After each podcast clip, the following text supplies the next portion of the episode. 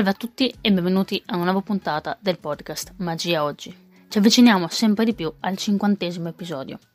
Se avete seguito questo percorso e questo podcast, saprete che è passato ben più di un anno dalla primissima puntata, oltre alla zero che era ovviamente un'introduzione.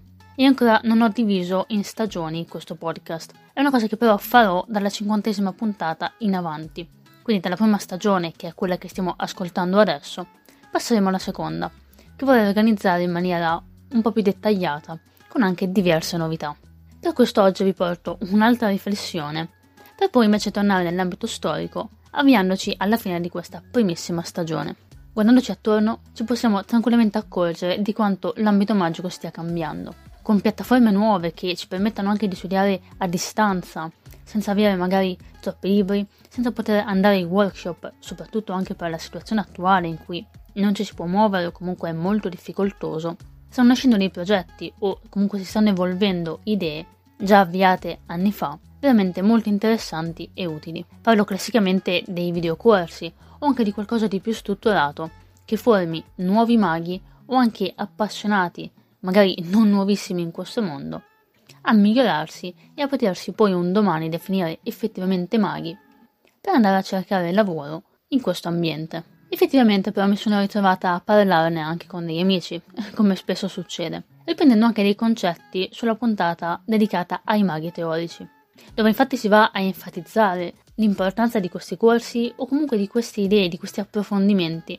riguardo alla nostra arte. Il problema principale però che abbiamo effettivamente riscontrato in diversi è quello che accade dopo.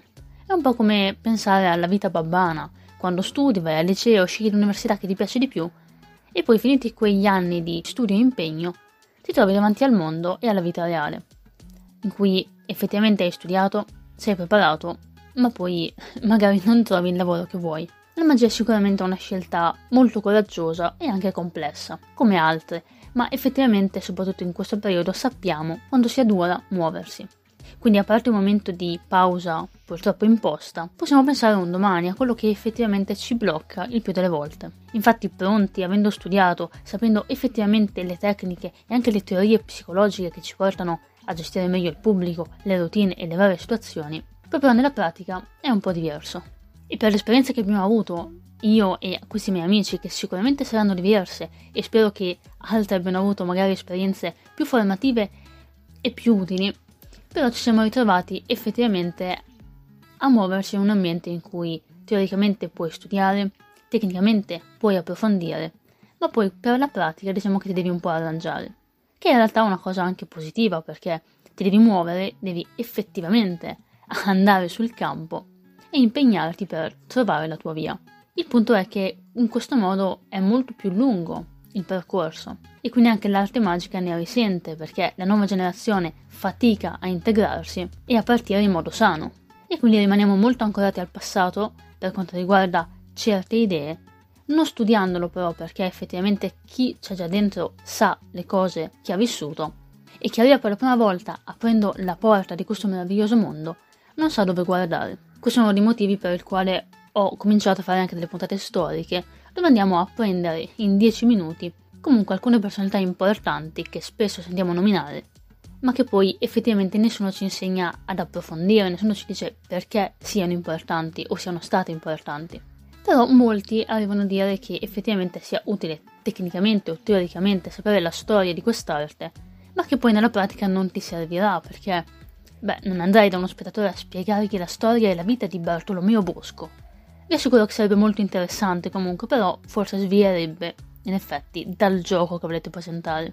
E sull'importanza della storia e della cultura potremmo tornarci in una futura puntata. Ma quello che volevo condividere con voi oggi è invece una riflessione più mirata verso chi effettivamente vuole approfondire la magia per poi portarla in pubblico, quindi per performarla. Questo perché nei libri, nei corsi, nei workshop, tutto è estremamente interessante, motivante Esci di lì e hai veramente voglia di andare in pubblico, fare dei giochi, imparare nuove routine, nuove tecniche e pian piano tutto questo scompare.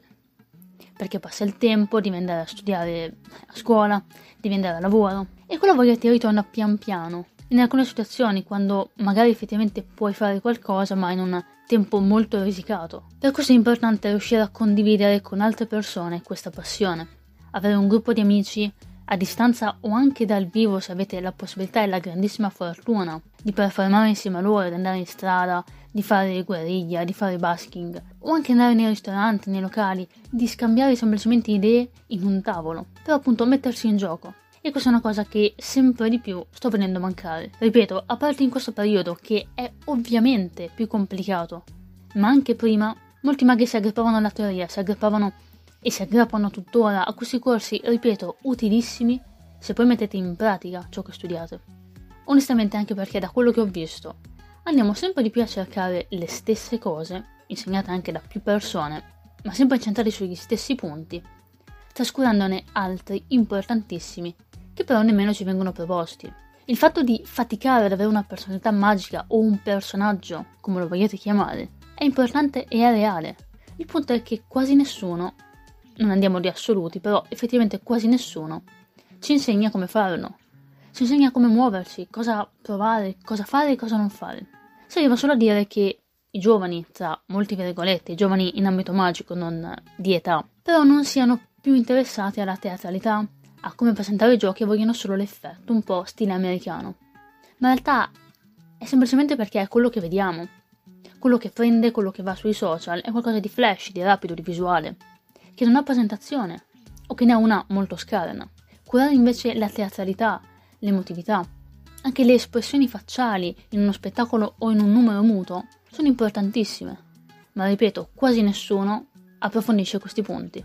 Alcuni ci sono e vorrei veramente lasciarvi dei link dove possibile in descrizione di qualcosa di interessante che sta nascendo e non sono pagata per fare pubblicità.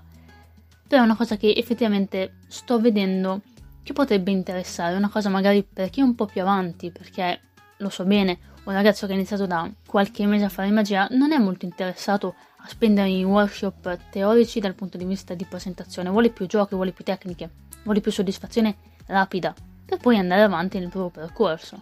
Ma riflettendoci credo che ci stiamo già avviando alla fine di questi videocorsi e ripeto non è un attacco ai videocorsi che sono utilissimi e ne nasceranno altri sicuramente, però credo che quello che si poteva dire sia già stato detto. Ora dovremmo guardare un po' più avanti, ovvero a cosa ci manca, a cosa manca un po' a tutti i workshop un po' più di moda, a quelli che vengono acquistati, a quelli che vengono sempre di più riproposti. Le tecniche, i giochi, la teoria spacciata per pratica sono utili davvero, però sono sempre le stesse cose e rimaniamo sempre molto più ignoranti in degli ambiti che ci aiuterebbero davvero nella pratica. Appunto come crearsi un personaggio, come creare presentazioni, in modo reale, non raccontando la storia di Peppino che è un duo di fiori, ma qualcosa che possa veramente coinvolgere emotivamente. È una cosa che sui libri trovate e se vi impegnate davvero e la mettete in pratica potrete capire come costruire un vostro metodo. È una cosa che in pochi fanno. Ed è anche giusto così, è un po' di selezione naturale. Ma questo concetto non si applica per molti altri prodotti. In quanti videocorsi viene spiegato il pass, per poi venire a dire che il pass non è così essenziale perché ne siamo così ossessionati? Beh, c'è un motivo, c'è un motivo. 4-5 anni fa era di moda, ma perché è stato formato ed è stato lanciato per essere di moda, per vendere dei prodotti, vendere delle idee e poi criticarla come una mossa effettivamente utile ma non così necessaria. Questa ossessione pian piano è sfumata, come lo era per altre tecniche, per degli arcan, c'è stato il periodo di moda degli arcan, ne abbiamo già parlato.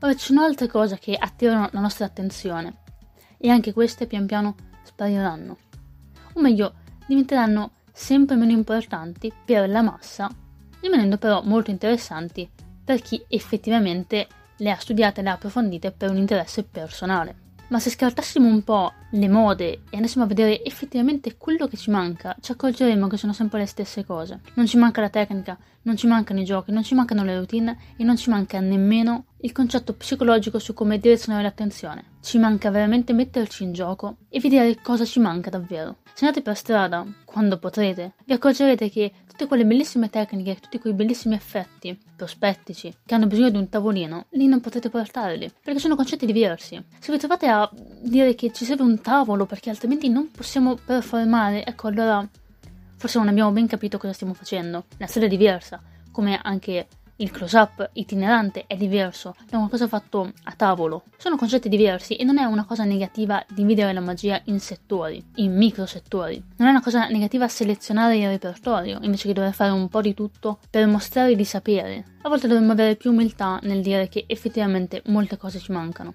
Anche perché in questo modo potremo migliorare tutti quanti. Invece che avere l'affanno nel dimostrare di sapere che lavorativamente un effetto funziona, che una tecnica è utile o non è utile. È tutto utile in magia e sarebbe ancora più utile ammettere di non sapere tante cose, perché in questo modo potremmo attivarci tutti quanti a cercare qualcosa che veramente possa migliorare le nostre performance. E il mercato si muoverebbe anche in questa direzione. Non siamo schiavi del mercato, non siamo delle vittime, siamo noi a crearlo. Se anni fa ricercavamo un sacco di mazzi di carte perché era di moda collezionare le carte, benissimo, il mercato stampava a gogo mazzi su mazzi, alcuni utilizzabili, altri orribili, altri fantastici, qualità differenti, mani sempre più attenti a riconoscere le varie telature. Oggi non è più così, pian piano è cambiato, perché la nostra attenzione è cambiata. Se vogliamo che prenda piede la storia, interessiamoci davvero di storia, invece che parlarne ogni tanto. Se vogliamo che l'ambiente magico si muova verso una direzione più pratica, più lavorativa, beh, muoviamoci in quella direzione. Cerchiamo un qualcosa che ci formi davvero come artisti, e non solo come esecutori di giochi. Vogliamo sapere come lavorare? Perfetto. È utile anche avere qualche video che ti spiega come andare lavorativamente a proporti, è utilissimo, davvero vi aprirà gli occhi.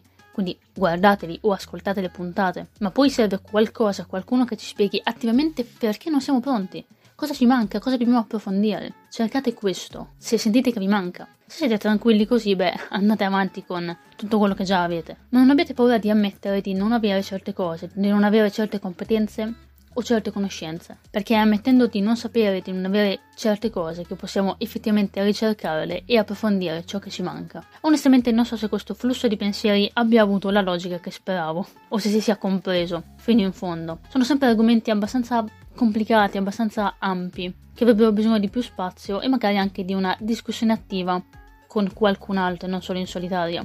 Come al solito quindi vi invito a dirmi la vostra nei commenti o in privato. E se non si dovesse essere capito nulla, beh, scrivetemi anche quello con una faccina molto confusa e occhi verso il cielo. Vi assicuro comunque che dalla prossima settimana riprende attivamente il lato storico, ho fatto un sacco di ricerche, ho già le puntate pronte. E quindi beh, preparatevi perché dalla prossima settimana si ricomincia a studiare, avviandoci verso la fine della primissima stagione del podcast per poi risentirci nella seconda stagione, sempre più attiva e ricca di novità. Ora vi lascio andare, vi auguro buon sabato, buona magia. Noi ci sentiamo la prossima settimana.